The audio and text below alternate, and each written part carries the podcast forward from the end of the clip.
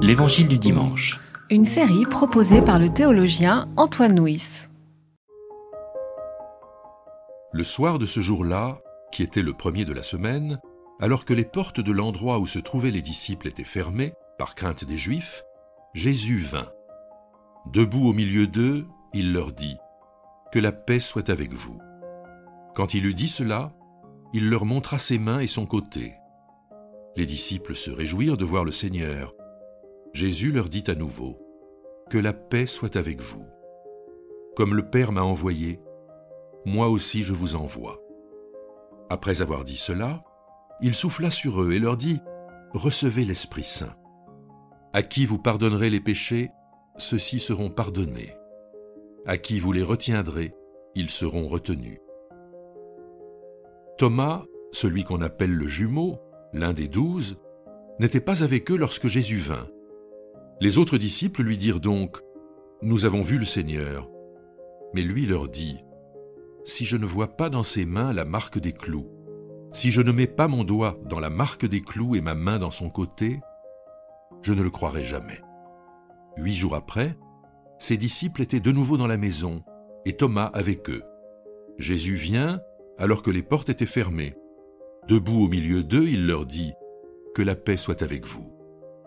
Puis il dit à Thomas, Avance ici ton doigt, regarde mes mains, avance ta main et mets-la dans mon côté, ne sois pas un incroyant, deviens un homme de foi. Thomas lui répondit, Mon Seigneur, mon Dieu. Jésus lui dit, Parce que tu m'as vu, tu es convaincu Heureux ceux qui croient sans avoir vu. Jésus a encore produit devant ses disciples beaucoup d'autres signes qui ne sont pas écrits dans ce livre. Mais ceux-ci sont écrits pour que vous croyiez que Jésus est le Christ, le Fils de Dieu, et que par cette foi, vous ayez la vie en son nom.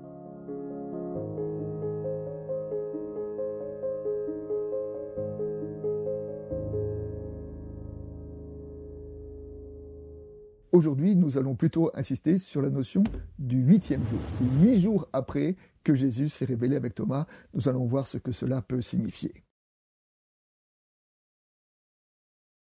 Jésus se présente au milieu des disciples et leur dit que la paix soit avec vous. Au-delà de la formule de politesse, nous pouvons l'entendre en lien avec ce que Jésus avait déjà dit, notamment dans le dernier entretien qu'il a eu avec ses disciples, lorsqu'il leur a dit Je vous laisse la paix, je vous donne ma paix, non comme le monde la donne, que votre cœur ne se trouble pas. Donc quand Jésus dit que la paix soit avec vous, c'est vraiment sa paix qu'il veut nous donner. Et mm, cette salutation, nous la répétons euh, au commencement de chaque culte. Et eh ben, au commencement de chaque culte, quand nous disons que la paix de Dieu soit avec vous, et eh ben, nous disons l'assurance d'un Christ qui est au milieu de nous. Là où deux ou trois sont rassemblés en mon nom, je suis au milieu d'eux, dit Jésus, nous devons nous enraciner dans la vérité de cette parole. Thomas n'était pas avec les disciples la première fois que Jésus les a vus. En cela, il marque un peu sa différence. Et souvent dans l'Évangile, euh, Thomas est un peu différent des autres. Nous nous souvenons par exemple que lorsque Jésus a décidé d'aller à Béthanie pour euh, aller trouver son ami Lazare qui était, qui était mort, euh, les disciples ont suivi sans trop se poser des questions. Thomas plus lucide a dit, ben, allons-y et nous aussi nous allons mourir euh, avec lui. Donc on voit Thomas un peu différent et Thomas qui est présenté ici comme le jumeau. Thomas le jumeau. Alors le jumeau de qui? Probablement avait-il euh, un frère euh, jumeau, mais nous pouvons aussi l'entendre comme étant notre jumeau, parce que, après tout, notre démarche d'incrédulité, le fait d'avoir des mal à croire, le fait de, de vouloir toucher, etc., est-ce que ça ne ressemble pas singulièrement Finalement, Thomas est bien notre jumeau?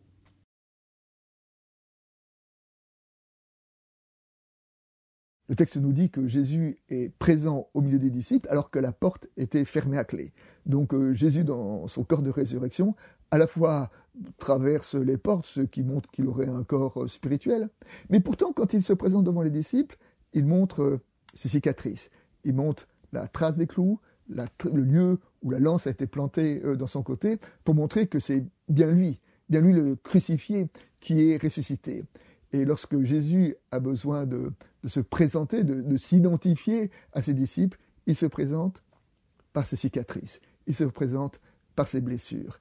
Et d'une certaine façon, nous pouvons faire l'analogie en disant que bah, nous aussi, nos cicatrices racontent nos histoires, et c'est par nos blessures surmontées, cicatrisées, que nous sommes ce que nous sommes.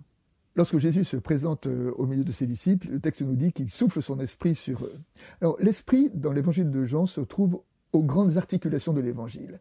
On en trouve une première évocation lors du baptême de Jésus. Lors du baptême de Jésus, on a dit que l'esprit est, est tombé sur lui, et Jean dit de Jésus qu'il est celui qui baptise par l'esprit. Donc l'esprit qualifie Jésus au moment de son baptême.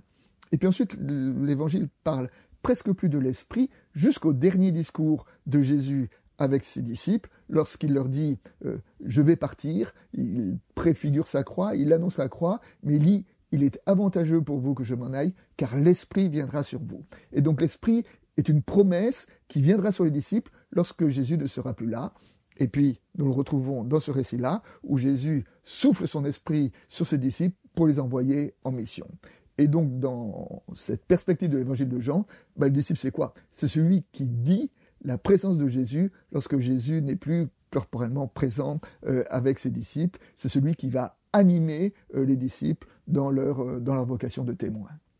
Lorsque Jésus s'est présenté devant les disciples, on dit que c'est le premier jour de la semaine. Et puis Thomas n'était pas là, et le texte nous dit que Thomas était avec les disciples huit jours après. Alors le premier jour de la semaine, ça veut dire que euh, un nouveau temps commence, euh, la résurrection est le signe d'une nouvelle époque, mais huit jours. Huit jours, c'est pas sept, c'est huit. C'est-à-dire que c'est une sortie du, cycle des, semaines, qui sont des semaines de, sept jours. Et le huitième jour, c'est donc le jour d'une radicale nouveauté. Et de dire que pour les disciples, euh, la présence du ressuscité avec eux, pour le disciple, l'accueil de l'esprit, pour les disciples, le, mouvement euh, de la foi les fait entrer dans un temps totalement nouveau qui sort du cycle des semaines pour entrer dans l'irruption d'une ère nouvelle. Le texte nous dit que Thomas, lorsqu'il a rencontré ses disciples, dit que tant qu'il n'aura pas vu Jésus, il ne croira pas, qu'il a besoin de voir, qu'il a besoin de toucher euh, pour croire. Pourtant, quand Jésus se présente à lui, il croit sans avoir besoin de voir ou de toucher, comme Jésus lui, propose. Et ce texte donc nous, fait réfléchir à l'articulation entre la vue et la foi, entre le voir et le croire. Souvent, les, les signes, les preuves ne sont pas très convaincantes pour une foi profonde, pour une foi enracinée. Nous en trouvons un signe dans le livre de l'Exode dans le livre de l'Exode, la génération de l'Exode, la première génération. C'est la génération qui a vu les signes évidents. La mer coupée en deux, euh, l'eau qui est sortie du rocher, euh, la main qui est tombée du ciel. Et pourtant, cette génération qui a vu tant de signes est la génération qui est tombée dans l'idolâtrie du veau d'or. Et les sages ont dit que ce n'est donc pas le signe, le miracle qui construit la foi, mais c'est l'intégration et la méditation des Écritures. C'est ce que Thomas, c'est ce chemin-là du signe à la foi que, Thomas euh, a parcouru, quand il dit Mon Seigneur et mon Dieu, il est passé dans une compréhension de la foi qui est au-delà de la vue et qui est dans euh, ce travail de la présence du ressuscité à ses côtés tout au long de son histoire.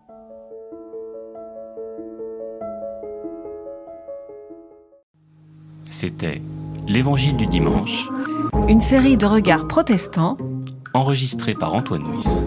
Voix off Dominique Fano-Renaudin.